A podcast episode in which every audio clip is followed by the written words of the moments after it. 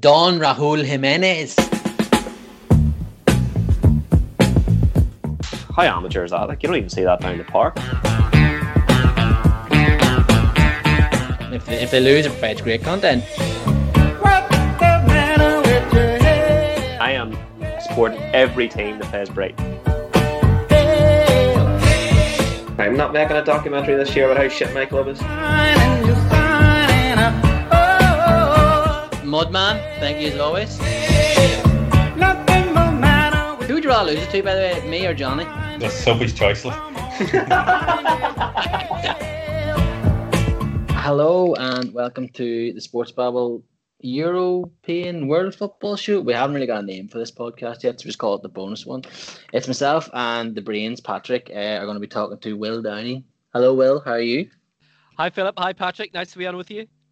Uh, Will obviously is a commentator and a pre- uh, presenter on all the things sports. Um, he runs the Ash Sports Net and he commentates currently on Belgium and Poland League, among other things in the football. And that's why we've got Will on because he's going to educate us on all things Belgium and Poland. Tell us who are the rising superstars and why the leagues are fantastic. Isn't that right, Will?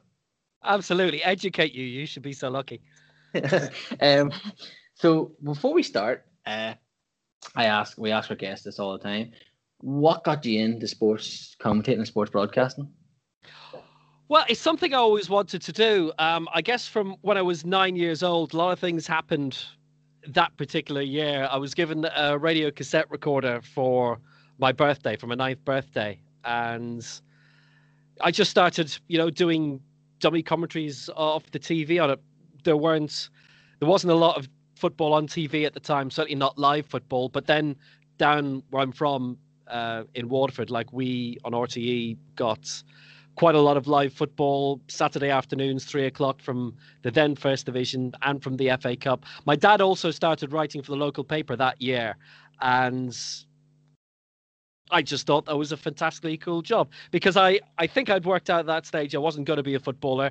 I think most kids at one stage want to be either a footballer or a fireman or a postman or something like that. And um, I just, I, I think I knew that I didn't have the necessary skills, but I was noticing then that it was pretty much the same voices that would be appearing on TV Yeah. and on the radio because I'd started listening to the BBC radio football coverage, which was on Radio 2 at the time.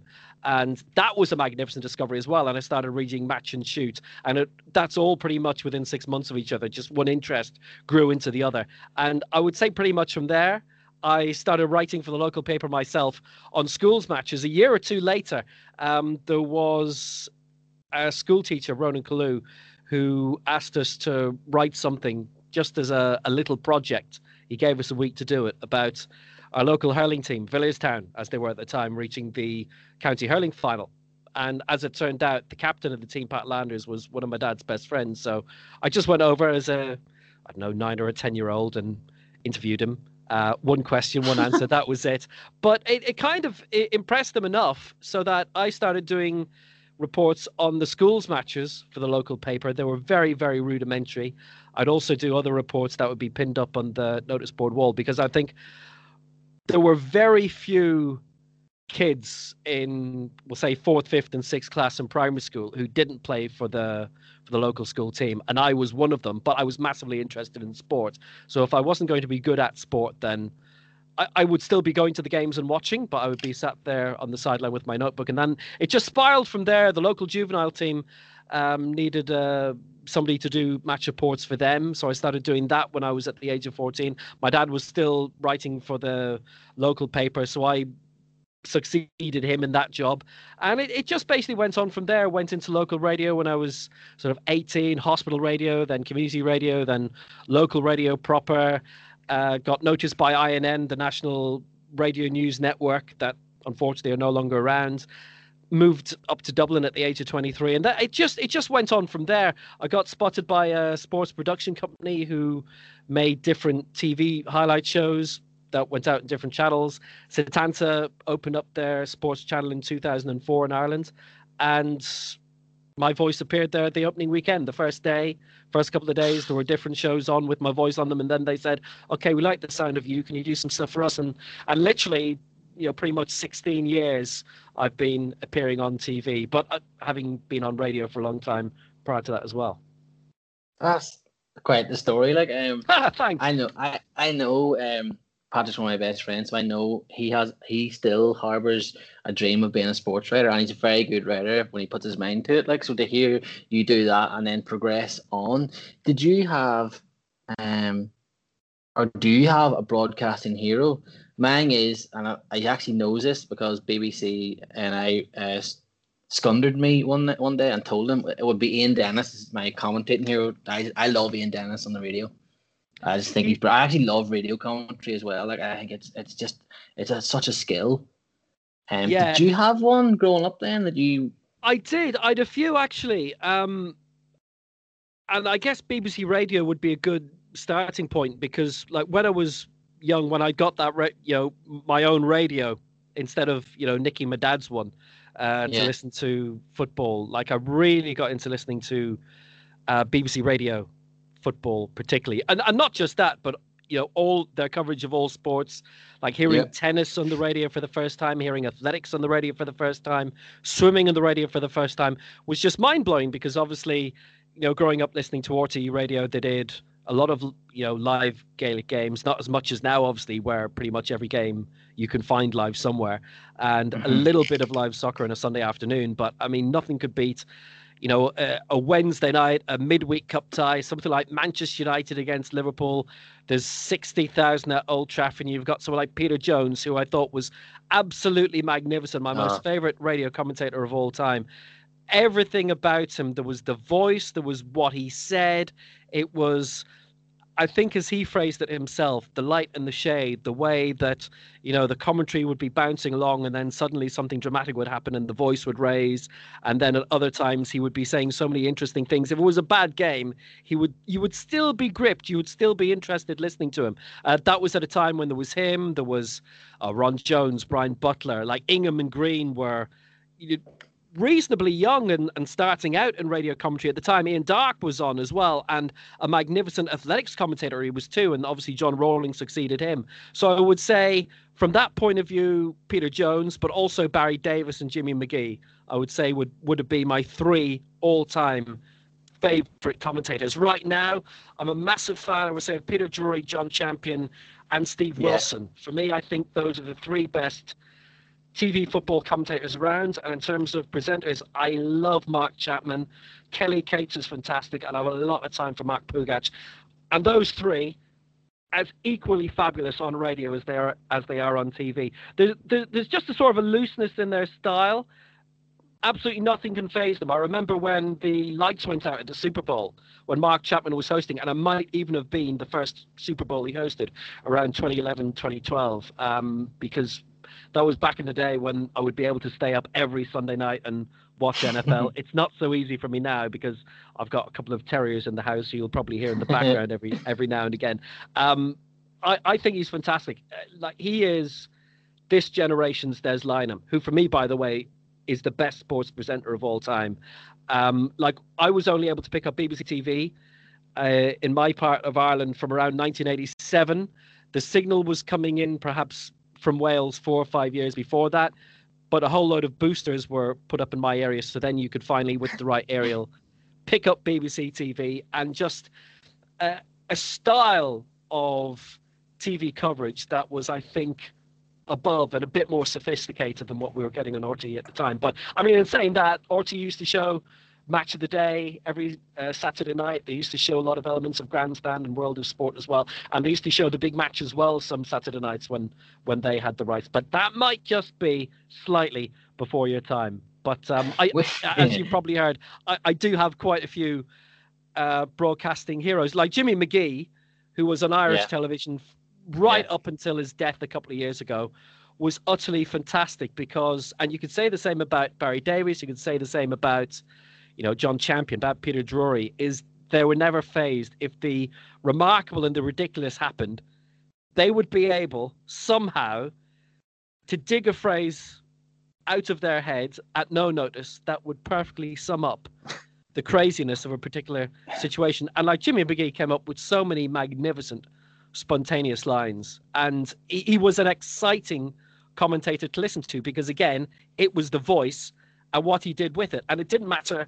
You can say the same about Barry Davies too. It wouldn't matter if he was commentating on football or athletics or weightlifting or field hockey or ice hockey, gymnastics in the case of Barry Davies, and obviously did a lot of the other sports I mentioned as well. He was an expert on it. He was an expert on everything. You trusted him. If something came out of his mouth, you knew that he was absolutely right, which is an amazing gift.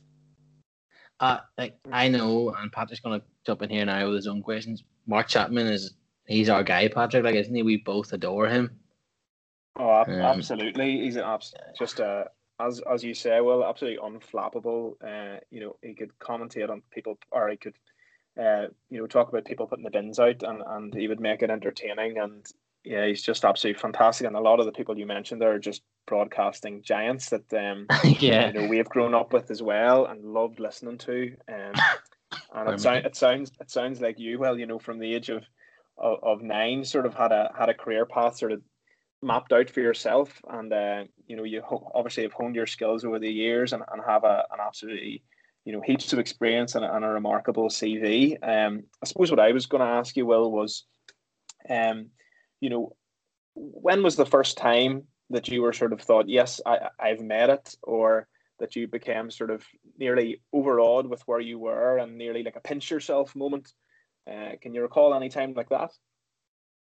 It's hard to know. I mean, sometimes there'll be the, there are sort of little steps along the way, sort of little achievements that you manage. So, I guess even when I was working at you know a small scale local radio station in Youghal, which was the one nearest to to where I'm from, and they expanded their sports coverage. I was doing little bits for them pretty much again from day one when I was still going to college. And like a lot of my early years, a lot of the work that I was talking about when I was young, I didn't get paid for. I did it simply for the love of it because it was at a level where you just do it, you don't get paid, and that's it. But they asked me to start doing commentaries, which I really enjoyed doing. And I mean, I was about 19 or 20 at the time. And it, it's a good place to learn because you know that the entire locality is listening to you. You are kind of famous on an ultra local level. Hmm. but it kind of gives you the confidence because nobody outside of the area is really listening to you at all. Like, n- this was before radio stations were broadcasting online. It's something which has obviously exploded the last 10 years or so, and all the other things that come along with it. Um, but if you're working on an ultra local level, then fine, you get well known locally but nobody else outside of that knows you. So that you're constantly trying to show people when you're that age and when you work at that level, you, you're kind of trying to show everybody else what you can do. So, like, I ended up working in local radio, uh, county-wide local radio in Waterford, and then in Wexford. Then got picked up by INN, which was the national service, and I would guess every step along that way, you'd kind of you'd pinch yourself a little bit saying, wow, well, this is really good. But I guess working on my first Olympics and seeing Usain Bolt break the 100 meters world record is, is something that is as special as it gets. I'm probably working at the World Cup in 2006 in Germany for INN was sort of very welcome as well because you kind of think, well, I mean, this is it. I'm I'm I'm at a game that I know the entire world is watching. It's like the latter stages, we'll say, of the Champions League there's there's very little like Liverpool against Manchester United is a big deal, obviously, but if it's up mm. against, we'll say Club Brugge against Anderlecht, or if it's up against, let's say Bayern Munich against Borussia Dortmund, well, those are the big deals in those particular countries at that particular time. Yes, there'll be interest in what the scoreline is at Old Trafford or Anfield, but not everybody's watching the same thing. It's only when you reach the latter stage of the Champions League, you know, the World Cup finals, the Olympic athletics, the Olympic swimming, like those are the events that you know everybody in the world at that point in time is watching. And when you're at an event like that, that's when you think, okay, I, I think I've done all right. Absolutely, it must be such a thrill to to get those opportunities, especially something as as special and go down in, in history like Usain Bolt. Um, you know, winning his goals. Was that was that Beijing that one that? Uh, that was Beijing, yeah. Um, yeah. Like obviously there was the the 100 meters record broken there. And then the following year in Berlin, I was there when he broke the 100, the 200, and probably the relay world records. I think I saw every single one of Usain Bolt's world records apart from the very first one, which from memory was done at the Jamaican Championships, and I mean, if you weren't Jamaican and if you were at it, then you planned ahead really, really well because he he turned out to be fantastic. I remember him running and I saw him run in the two previous World Championships. I've been at eight World Athletics Championships as well because it's it, it's again it's one of my main sports, but it's one of my favorite sports. It's one of the sports that I absolutely loved growing up, and like Bolt went out I think in the semi-finals in Helsinki in 2005 and his name struck me Bolt what a great name for a sprinter in 07 like he got to the final and I think actually was probably silver medalist behind guess it would have been Tyson Gay by that stage. So, yeah. you, like, you could see the rise coming, but I don't think any of us anticipated how incredible he he would end up being. And it was brilliant that at one stage, you know, one of the most famous sports people in the world, you know, bar maybe four or five, uh, maybe Federer, Nadal, Tiger Woods, Ronaldo, Messi. There was probably that six, seven, Serena Williams as well. There, there was a top echelon of the greatest sports people at any one time and and he was definitely up there. He he, he was he was mesmerizing to watch. He was it, it, was incredible because basically no human being has run that fast before. Yeah like when you say it even you just said that sentence there and i almost went into a daydream thinking about it like no human being has run that like that is just such a feat. Like a, a historical feat. And i was trying to think I know Patrick's been at a lot more sporting events than me, including Super Bowls. We've seen athletes at the top of their game. I haven't really like um I'm a big fan of motorbike road racing, so I've seen the best road racers obviously in the world. But when you're close to someone like Bolt, or you is there an aura about him then, and, and is there just like a can you feel the greatness sort of in a weird way around the man? Yeah, there definitely is. You don't get it around many people, but you do get it around the greats like that. I mean, I worked at a couple of Open Championships, uh, including one that Tiger Woods won in Hoylake when he was way clear of the rest. Um, I've been at a few Jose Mourinho's press conferences, done a few Chelsea games. I've seen Ronaldo play and Messi play, and definitely the greats, the ultimate greats, definitely have something around them. But I remember working at the again at that 2006 World Cup at the semi-final when France beat Portugal, and Diego Maradona was commentating for Argentine TV, and like he, he was he was on the same row as me, and you try and go uh-huh. down to get you know something to drink at halftime or something like that, and you can't because there were hundreds of fans in the gangway just trying to get a photo of this somewhat rotund gentleman wearing this magnificent, spectacular, stripy shirt of 100 colors half the way down the road because like Maradona still has that incredible aura, that that sort of essence around him. And I, I think all of the greats do. And it's not just, you know, the fact that they've won a lot, it, it's sort of how they've done it. And as the as the legend grows, as the successes grow, then kind of the aura, the, the sort of there's a there's a self-confidence, not in an arrogant way, but there's just something about the way that they carry themselves that you know that greatness is here, that kind of thing. I actually just, as you said, Maradona. It was only highlighted a couple of weeks ago. Um, I think it was his birthday, wasn't it? And then yeah. Simon Hughes, the the Athletic and Liverpool correspondent, mentioned it. So he, he was at Anfield when Liverpool played Lille uh, in the Europa League in 2000 and I was 10 maybe, and I was at Anfield at that game, and I was in the main stand, and he was in the main stand, but I didn't know this until two weeks ago. But I recall, as Simon pointed out, that there being this scene in the main stand where just hundreds of people were just frozen, staring at, the, like flocking towards this person, and I never twigged. No, I just went to my seat with my dad. Never knew anything going on about it. Forgotten this event had happened in the back of my brain until Simon Hughes had mentioned it, and that's what was going on.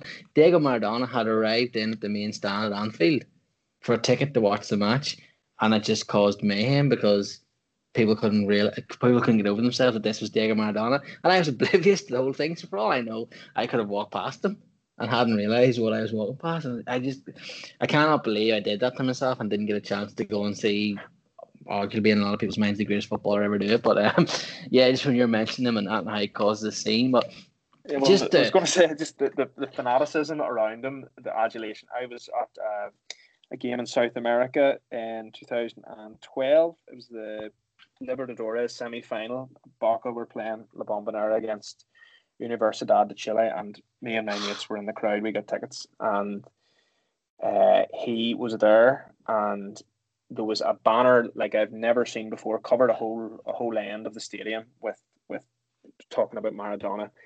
The fans, I think he walked around the perimeter of the pitch maybe before the game. The fans started letting off fireworks out of their hands, going absolutely crazy. People crying for him, um, and it was actually fearful. There, there was crushes, you know, people were moving forward and all.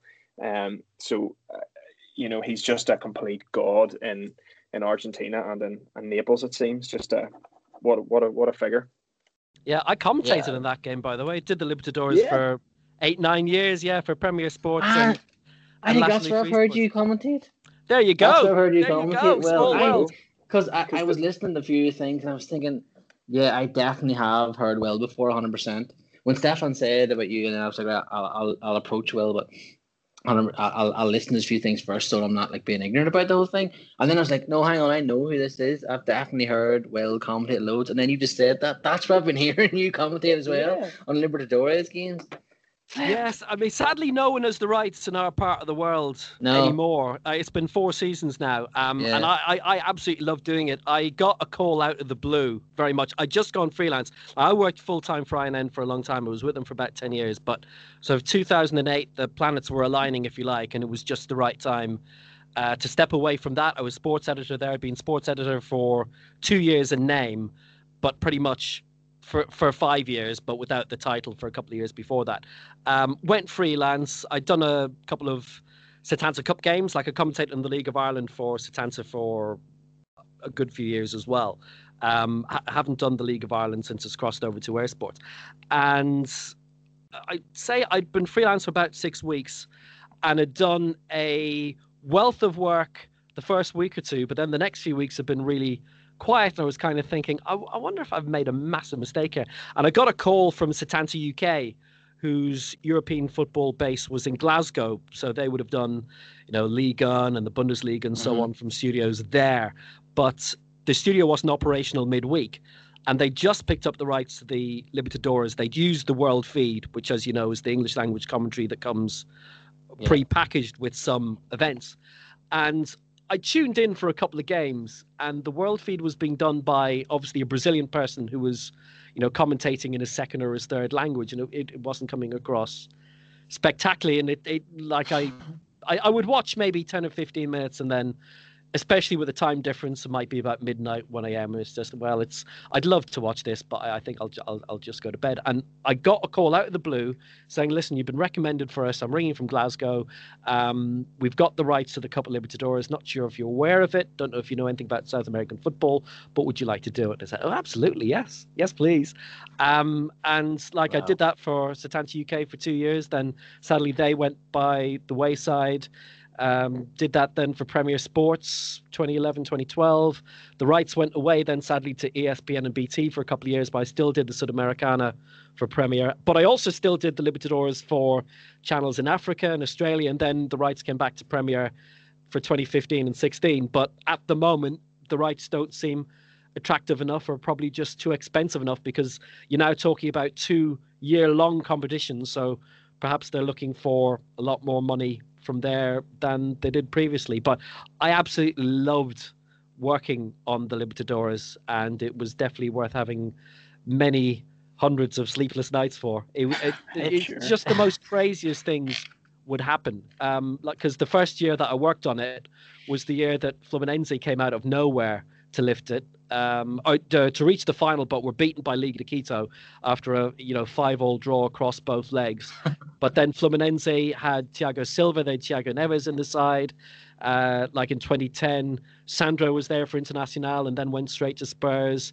Uh, Chicharito had been in the Chivas side, but had yeah. left them just before the final. And then 2011 we had probably, for me, what was the most memorable season of the competition because you'd Neymar emerging that year with that Santos team and you, you, know, beating Universidad de Chile, they had a magnificent team around the time. They were wonderfully coached by Sampaoli. Most of that team's gone on to really big things in Europe. And they went to lift the Sudamericana later that year as well in 2011. And probably when the Club World Cup was played in 2011, you might remember Santos got thumped in the final by Barcelona. I actually reckon that Liga de Quito at the time were probably the best team in South America, but just didn't peak in the Libertadores competitions, even though they went very far in both. But they did win the Sudamericana. But I, I've just, I've so many great memories of, you know, that time and seeing really talented young players come in who, you know, we eventually saw a, a lot of, be it in England or, or Italy or France. It's like it's the best club competition going. Uh, yeah. The Champions League obviously gets a lot of because of it's all, it's all maybe the best players, best well-known players. And I will put it not to disrespect anyone in the world, and it's the biggest competition, and it's great. Like, but unfortunately, I think we're going to lose that when they get this European Super League coming down the line. But for pure entertainment, and Patrick, no, he's been to a semi-final, and just utter chaos. There's nothing touches it. The Copa Libertadores. It is just like that like there's a it's two years to the day since the first leg I think of um Boca v River. Mm. Like, do you remember that? Like that, and the, and that, and then had to move that to Madrid, and how that caused nothing but a shambles. Like, but just the whole story behind. It. I, I, I love Argentinian football, and I, one of my things is I want to get to Argentina. I have a son now, Finn, he's eight months old, and I want to take him to all these games, and I want to get him. We go over there and see. I want to go and experience all this because it looks mad, but I knew well I'd heard you commentate on a few other things other than just recently. I knew I'd heard you before. I knew I recognized that voice before. Um, so you commentate a lot now on uh, the Belgian league and the Polish league. Um, we're going to, if it's okay, focus tonight on the Belgium league, if that's okay. Um, Belgium, they seem to be producing just superstars. Uh, Kevin De Bruyne, Eden Hazard's come to Courtois net. Um, uh, Praet and Tielemans obviously at, at Leicester are doing really well. Dendoncker's doing really well at um at Wolves, and so like people will always look at the Dutch league and, and different things as the this hotbed of talent, but clearly there's something in the Belgian league. What is it that keeps bringing these young players through? Because we saw Doku going to to Rennes and obviously hmm. Jonathan mm. David going to Lille out of the league. So how good is the league? I mean, the league's excellent, and like I've been fortunate enough to be working on it for ten seasons now. I, it's, um, I, I, guess, the eleventh since I started in the summer of 2010, and that was just for the old Setanta Africa channel was doing a couple of games a weekend. But I mean, I saw within a couple of weeks that there was a really brilliant pool of talent there, and the wheels seem to have got in motion around the mid noughties, they had a review of Belgian football very similar to what was done in Germany after the failure of, of Euro 2000, where Germany didn't get out of their group. And Belgium had been qualifying for major tournaments quite regularly, but then it sort of dried up a little bit around 98, 2000. 2000, they were sharing the hosting duties with the Netherlands, and neither got out of that group. Uh, so it was around 2005 when they decided to build a, a, a proper structure and you can't build a proper structure without it focusing mainly on the youth. They got really good cooperation from the clubs because obviously the clubs are going to benefit as well because they would be the ones who'd be producing the talent. I suspect there was something very similar there prior to that, which is what we've seen in Ireland. Whereas if if a good player comes through at the age of 15 or 16, then they get a lot of the time they get plucked away and they end up going abroad and it doesn't really help their development because the people who are most interested in developing the player would be involved in their own national setup.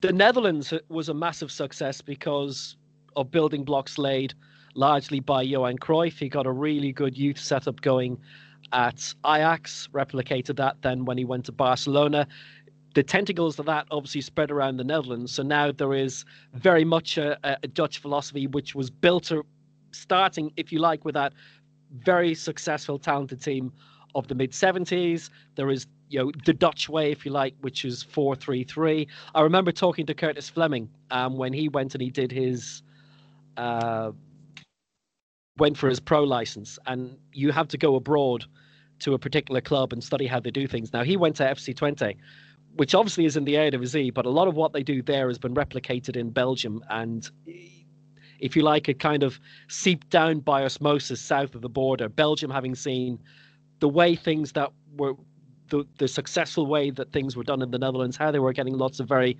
successful young players through.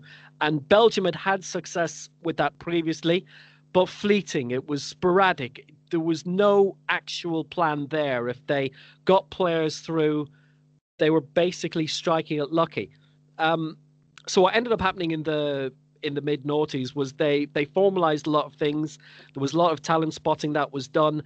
Um, and clubs were encouraged to nurture players as much as possible. And the a big difference I noticed between Belgium and Poland working on those leagues intensely now this year is that in Poland the same thing still happens. If a good player comes through, he'll break into the first team, but he'll get sold immediately. Whereas in Belgium, they want to hold on to their best players for as, as long as possible. It's it's a strategy that they want to get all of the clubs having very strong uh, scouting, very strong talent spotting. That the best talent will go through the Belgian clubs. Uh, the best Belgian talent will go through Belgian clubs, but more importantly, will stay there. Because I mean, Eden Hazard being a case in point, he's one who developed across the border in Lille and you know had been a junior in Belgium, but had uh, had moved across. Whereas now, because of the, the strong coaching that they deliberately have at youth level at all the different clubs, the likes of Club Bruges and Anderlecht and Standard Liège and so on, you'll always see a 16 or a 17 year old. If you see a new name, a new young name on the bench, and I can give you a new, new name from the weekend who this happened to, you're guaranteed that they're going to come on. Whereas, let's say in the Premier League, if there's an 18 or 19 year old, a new name that you see on the bench, you know, it's 50 to 1, 60 to 1 that they'll come on, and it, it's very unusual. Frankly, in the English league, I know Chelsea had to do it under Frank Lampard last season because of the transfer ban, and occasionally someone like Klopp will throw a bit of a googly. Ferguson had to do it, obviously, in the early to mid 90s, but it, it is quite rare for, in England, for example, for young talent to come through to get on the bench and to get games very quickly. Whereas in Belgium, they're encouraged to do it. And and the fan base loves it as well. You see it in the Netherlands, you see it in Germany. Certainly, you, you're now seeing it in Poland in the past few seasons because it's a local player. It's somebody yeah. who's probably a fan of the club. They get on the bench as an 18 year old and they get in the team. And if they're good, if they have a couple of good runouts, then they'll start. And the, and moreover, they will be in the first team for two or three years, and then obviously a bigger club from a bigger league will come along. And as is the case with Doku, as is the case with uh, Jonathan David, who's Canadian, but who was very much developed in Belgium from the age of around 17. Um, then they go for very large transfer fees. Who, who was the young player at the, at the weekend? Young player of the weekend, right. Uh, Hugo Siquet of Standard Liège, he'd come on as sub at half time against Lech Poznan when Standard were playing quite poorly. I watched a lot of that game because uh, I watched a lot of the Dundalk game and I watched a lot of uh, Lech against Standard because I know those two clubs really very well. Came on at half time, there were 2 1 down. And if I'm not mistaken, the cross for the third goal, a very simple tap in, actually came from his side. He's a right back. He started um, at the weekend, which I thought was very interesting for Standard Liège away at Antwerp. Uh, they both had problems with coronavirus. Uh, Standard were down, I think, 10 or 11 players at the weekend. So Philip Montanier, who came in in the summer and who's, you know, definitely been around the houses a lot in terms of the jobs in the countries where he's worked. He gave him a start. He was obviously impressed enough with the 45 minutes. Siquet was a little unsure of himself at first he he basically didn't leave the immediate right back area. He was concentrating on defending, but once he was getting the tackles in and he was winning most of them, so his confidence on the day grew and he put in a really good performance. And then he started attacking down the right and he, he looked fantastic. So it's it's brilliant to see a player's first start, his first proper first team debut, his league debut, and you know, almost be man of the match. He was he was fantastic. Now Standard didn't win in the end. They drew one all against Antwerp. They've I think they've only one win in six games, but they have lost a lot of their squad lately through coronavirus. Anderlecht were in the same situation a few weeks ago. They played through with 11 players out with coronavirus at one stage, which should should have been enough for them to trigger postponements two weeks in a row. But they decided to keep playing. Uh, drew against Eupen, lost, then thumped really by Club Bruges. But I mean, Club and Anderlecht are, are also clubs where if a good, talented 19, 18, or even 17 year old comes along, then they're in the side. Yeah, and obviously a question just well linked in with that sort of younger players and uh, and the development of talent. I remember reading an article and a couple of years ago, and it was about how Belgium, um, you know, took a different approach to maybe players who were maturing a bit later and tried to restructure their youth program in a way that some of the players who were maybe late to grow weren't denied opportunities. Um, is that still a fixture in Belgium youth football where they sort of try and eliminate the age bias? Yeah, it definitely is because you can discover a gem sort of quite late in their careers. The the kind of players who I love working on in Belgium are the ones who've been around for quite a long time and who may have been tempted away, but who ultimately, for one reason or another, decided to stay or you know went away for a couple of years, did well, but wanted to come back. Um, so, with the likes of Club Bruges, for example, you've got Hans Vanaken and Ruud Vormer, who've both been Footballer of the Year in recent seasons. They've both been the top assist maker in recent seasons as well. Now, Vormer is Dutch. He played with uh, Roda and Feyenoord and came down south about five, six years ago.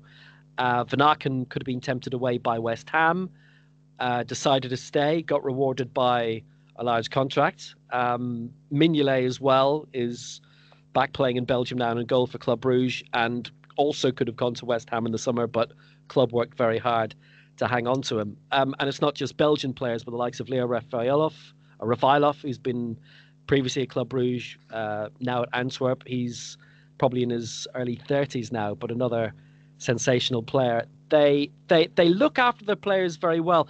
I mean, there's only 24 professional clubs, and even if you don't make it at the likes of a Club Bruges or at an Anderlecht or at Standard or Ghent or Genk, definitely lower down in the top flight, someone like we'll say Waaslands or you know Zulte Waregem, someone like that will have an opportunity of giving you a go. You'll still be good enough I mean, the league is very good. It is very strong. They're eighth in the coefficient at the moment. On the live table, they just dropped down to ninth last weekend below the Netherlands. But you can still, you know, go down to the second flight and someone like, you know, Westerlo or Lierse or Union Saint-Gilloise or someone like that, and you can still have a good career there. And if you're good enough, well, you come back up into the top flight. So they're close enough to getting a, a, a like a sort of being pot one for the Champions League hmm. um, draw then? yeah, yeah, yeah. No, regularly. Yeah. They have. I mean, for all the time I've worked on Belgian football, they've had two teams in the Champions League. The champions going mm-hmm. into the group stage automatically. The second placers, the runners up, going through the qualifiers. And even if they don't always make it, then usually the runners up will end up in the group stage of the Europa League. Obviously, that system changes next season. The cup winners will go straight into the Europa League. There are still four out of the five Belgian sides still in Europe. Unfortunately, last week they all lost, which is why suddenly they fell below the Netherlands. And there's a little bit of worry. See, it's interesting because, like the the company doing the Belgian League World Feed changed in the summer. So now it's the broadcasters who are doing it for Belgium are also now providing the world feed. So I'm working for them now as opposed to, you know, being based with, uh, you know, Setanta in Dublin. But they will lose a lot of points next summer because a lot of clubs did very well. Three of them reached the last 16 of the Europa League in 2017, and they lose those points next year. So there's a fear they could fall down to around 14th or 15th, and then suddenly they're not guaranteed to be automatically in the group stages of anything, and that's what they're quite worried about. And it's interesting now that I work alongside quite a few extra Belgians than I would have done before.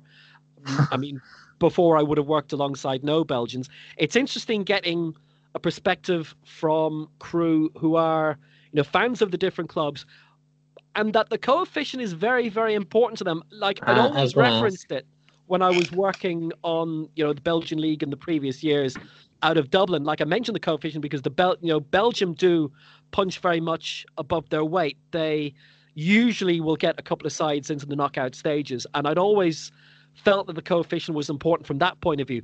But to them, it is very vital. The amount of conversations that mention it. Um, Poland is something that I can talk about sometime in the future if if you if you ever bother to have me back.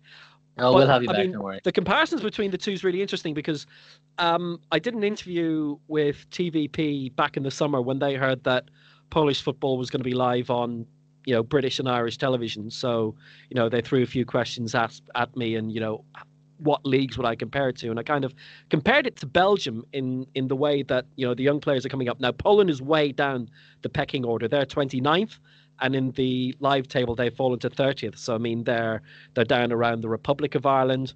Um, they're down around where Scotland were a few years back, but Scotland have obviously climbed up a lot. A very interesting comparison between uh, the Belgian league and other leagues is actually the transfer values, which I hadn't actually thought of previously. But now that I work with a few of the crew, like Poland will will compare themselves with the likes of Belgium. They've had their two best best young players sold in the past few weeks, both going to Brighton for five and ten million, and that's a record for them. The two big transfers that we've had in the past month or so from Belgium, 30 million and 27 million. But from a Belgian point of view, they want to be up where Ajax are because Ajax will sell those kind of players for a minimum of 50 million. And obviously, what happens is, you know, 30 million will go to Ghent for Jonathan David. They want to buy other players, so they'll try and buy up a lot of good Belgian talent from other clubs. So the money gets spread around. That's what Norwegian fans and Norwegian journalists said to me before about Rosenborg because I'd always sort of said to them, isn't it bad that they're always in the Champions League season after season. Isn't it a case that it might always be that way? Aren't you worried that they'll just get strong and they may end up winning it 19 years out of 20? And where would the rest of the league be there? But they said, well, no, because we're expecting to go wrong for them sometimes. And also, because their players are playing in the Champions League, they'll get a good bit of money for their players.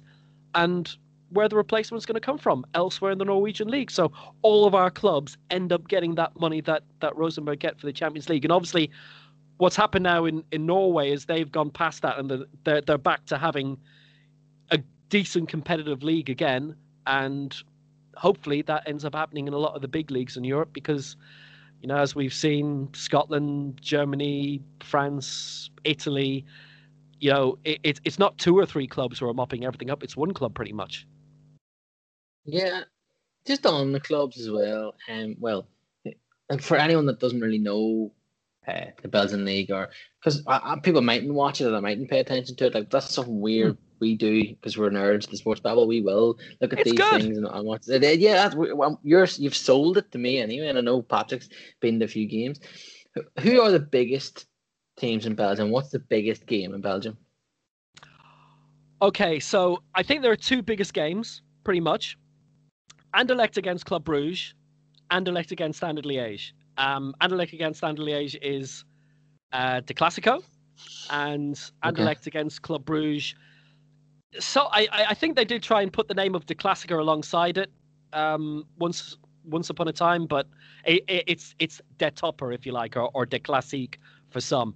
Um, I mean, the big three clubs are the three I've just mentioned, but in the last 10 yeah. years, not only have those three won it, but Racing Genk have won it twice, and Ghent won it for the first time in their history. And that was kind of predicated by being really well coached. Uh, Ghent had Hein Vanhaezebrouck there in 2015 when they won the league. Uh, he got them into the he got them into the last 16 of the Champions League, which was fantastic. And then the following season, the last 16 of the Europa League, and they beat Spurs at Wembley and knocked them out on Vanhaezebrouck's birthday. Then they got knocked out themselves by Racing Genk uh, in the next round. Um, Genk themselves had Frankie Vercauteren in charge when they won the league in 2011, and I, I remember doing, I think it was Genk's first game, first couple of games, and their uh, playoff match in the Europa League. and they'd had massive goalkeeping problems. They were signing a goalkeeper from Hungary, I think it was Köteles, but his papers weren't in order at the time. Uh, it was an EU thing. So their main first choice goalkeeper, then the the replacement or you know Plan B, he was injured, so they had to pluck a 17 year old out of the youth team. But Thibaut Courtois ended up being quite decent, and he ended up being the main oh. goalkeeper of the season. Not only that, Kevin De Bruyne came through that season. Jelle Vossen was up front getting loads of goals, and it ended up being a team of superstars, even though we didn't realize it at the time. And I mean, Frankie Vercauteren was there. He ended up uh, leaving right as they were winning the title. And then when they won the title again in 2019 with a really uh, talented side, Trossard was there, for example. It was Philippe Clement who was in charge. And then he was plucked away immediately afterwards by Club Bruges where he'd been assistant to Michel Preud'homme, and he won the title with them last season. Although last season it was curtailed, the last round of fixtures in the regular season wasn't played. So the way the playoffs are constructed, by the way, in Belgium is that um, the top six break away, they play each other home and away, but they resume from half the points they had before. So if at the end of the regular season you'd Club Bruges on 60 points, you'd Anderlecht on 54, and you'd let's say Genk on 50, then they would resume on 30 27 and 25. I, I remember mentioning this to Ian Baraclough when he was managing in Scotland at the time, and he, he hated the idea of it. But I mean, in many ways, it's a good idea. It's not universally, it's not 100% popular in Belgium. Uh, they've been doing it for about 10 or 11 years now. But it means that you have to prove you're the best team twice over. And like what's happened on a couple of seasons is that a club has been so far ahead. I mean, they resume in the playoffs with a lead of maybe seven or eight points anyway and the rest have got 10 games to try and catch them. And more often than not, the side that's top at the end of the regular season will will win. The first season I actually worked on the Belgian league, which was the 2010-11 season. Anderlecht were top at the end of the regular season, but they they were sort of limping towards the title. If the season had ended then, they'd have been fine, but they ended up having so many injuries during the playoffs, a massive loss of form, and Standard Liège had crept up into sixth in the final week of the season and had gone on a, a brilliant run then and were only denied the title by Genk by a draw in the final day of the season when they were up against each other. If Standard had won, then then they'd have won the league, having been, I think, in seventh or eighth with a week to go in the regular season. I think it's a really good, dynamic, exciting format. I mean, the grounds are, are generally reasonably tight. The biggest stadium is only around 30 or 35,000, but what it means is that, I mean, the crowds are normally full. And I've mentioned five clubs to you there, I think, Ghent and Genk are you know perennial title contenders. Not so much this season because they've had bad starts and have ditched their bosses, but Charleroi have been improving in recent seasons and they've been top for most of this season so far. They won the first six games. Beerschot are in the top flight for the first time in eight seasons. The old Beerschot club had actually gone bust had finished bottom of the table in, in 2013. So they had to go and basically buy another club, build their way up from the fifth division of Belgian football. And they did that really rapidly. And I mean, they've been in the top three or four for most of this season. Whether they'll be able to keep it going is a different story. Antwerp are back in the top flight for the last three or four seasons, and they've had some very impressive coaches, won the cup for the first time in almost 30 years in August, the week before this season began. So it's it's really it's been an incredible season so far. We've had, I think, the top seven clubs as I speak to are only divided by two points. Um, I think the circumstances of how the season is, how 2020 is, how football in 2020 is, is going to give us some incredible title races in quite a few countries, and Belgium especially. Absolutely, it sounds very exciting and a, a really interesting um, really interesting system. Uh, I know that our, our, league in Northern Ireland uh, have adopted a similar sort of split after a certain point uh, as well. I think there was, um, you know, it's gone down quite well. Attendances have been up, so it's clearly a good a good idea. I think, um, and an interesting structure. Um, I suppose I was just going to ask probably one of the final questions. Well, if if, if you don't mind, mm. I suppose um, uh, as Premier League fans as well, uh, and Anderlecht, who are you know, as you mentioned, one of the biggest clubs in the country. How, how's the, the, the Vincent Kompany sort of experiment going there? And, you know, how are the uh, how are the Anderlecht fans feeling about it? Okay, well, I mean, if you ask me, not very well. Now, they're currently lying in seventh place, but they're only two points behind Club Brugge. So they, they've only lost one game out of their 12 in the league so far this season.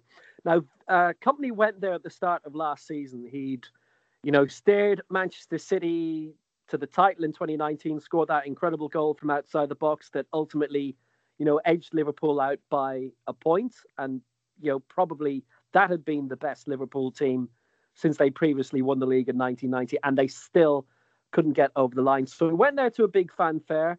He was going to round off his playing career there. He was going to be player manager, and for the first few games, he was. I suspect what happened is that Anderlecht discovered that he didn't quite have the right badges. So, you know, suddenly after about five or six weeks, and you know they'd won some, they'd lost some, they announced that he wasn't going to be the match day boss. There was going to be Simon Davies, who'd come across as his assistant. But things really, you know, the, the wheels really began to fall off at that point a little bit. They were down around 12 to the 13th out of the 16. And essentially, the boss on match days was a man who had been the youth team coach and the reserve team coach of Manchester City. And that wasn't what Anderlecht had, had bought into. So Frankie Vercauteren was brought in.